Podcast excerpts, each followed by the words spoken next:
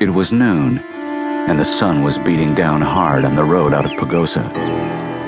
Two men were stretched out in what was left of a patch of shade behind a huge boulder which overlooked the trail. You awake, Shorty? Huh? Yeah, sure, boss. No problem. You gotta stay sharp. I'm plenty sharp. Where's Bill Leeds? That's what I want to know. Hey, what's going on out there, Matthew? Still nothing. Maybe Salter was lying. Wouldn't surprise me one bit. A third man was lying flat on top of the boulder, watching the road below, That guy's a while a fourth sat near the horses, a dozen yards away. Anyone who saw the four would suspect right away that these men were up to no good. Wait a minute. Someone's coming. What? It's about time. Looks like them, all right. Let me see. Across the flat valley floor in the direction of town, they could now see two riders heading right toward them, making good time. You see, boss? What did I tell you? Shorty, this time I believe you were right. Let's go. Guerrero, you bring the horses. I can't wait to see the expression on Leeds' face.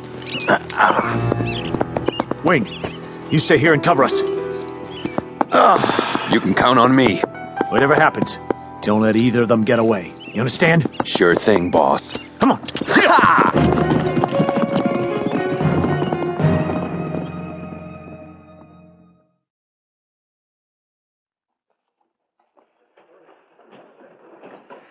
Sure, I know Bill Leeds was an ornery cuss, but I don't think there's a man in town who disliked him enough to shoot him. Even if they did, they couldn't beat him in a fair fight. True enough. Someone must have dry gulched them. What I don't understand is what happened to Salter. I mean, if he wasn't killed, where is he? And if he was, drifter, where's his body? A cowpuncher, by the look of him, sat on a bale of hay against the wall of the livery stable and listened to the three men talk about the holdup. It's as if he just disappeared. Yeah, well, He was a lean fellow, with bleak eyes and a stubble of beard covering his otherwise pale face.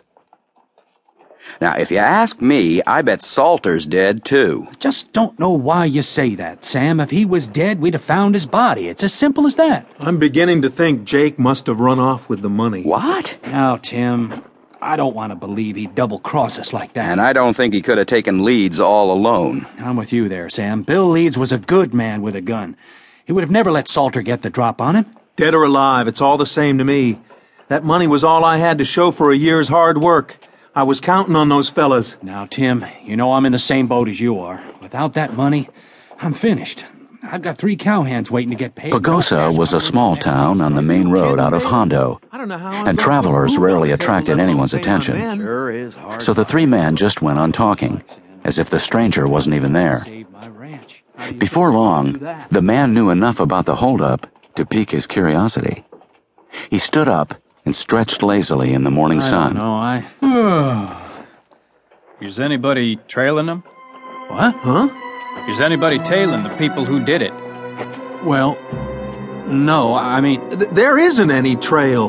Whoever did it just dropped off the edge of the earth, or so it seems. we hunted for a trail. We found where the robbers had waited, but not where they went. There were a lot of hoof prints in the road. They might even have passed through here then, right?